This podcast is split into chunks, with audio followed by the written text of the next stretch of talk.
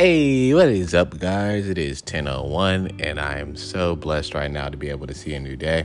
And first off, I want to thank God for the opportunity to be able to just have this platform to speak to you guys. And today, I just woke up like not too long ago, and I'm just gonna plan on catching some rest. You know, doing some episodes. You know, just brainstorming on some ideas I have for this podcast. But um, I just wanted to encourage you guys to go check out my recent episode, Love Ourselves. And guys, um, I'm just going to just talk a little bit brief about it. How um, when we love ourselves, you know, we become our best selves.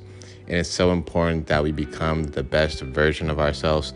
At least I know that's a goal of, of mine to become the best me possible so that so that means for myself that I just need to do the things that God has called me to do, and also um, just loving who I am, loving like taking pictures of myself. I love doing that. I like doing that. It's not about the fashion, but it's about just looking at myself and loving myself, just loving who God has made me to be, you know. And um, I hope that you guys are coming to this walk, coming to this in your walk with God, just loving who God has called you to be, and becoming the man of God, or if you're a woman of God, the woman of God God has called you to be.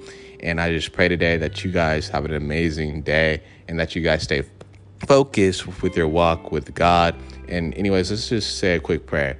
Father God, thank you for today. Thank you for your people. Thank you for teaching us how to love ourselves. Thank you for always being with us. Thank you for your grace. Thank you for your mercy.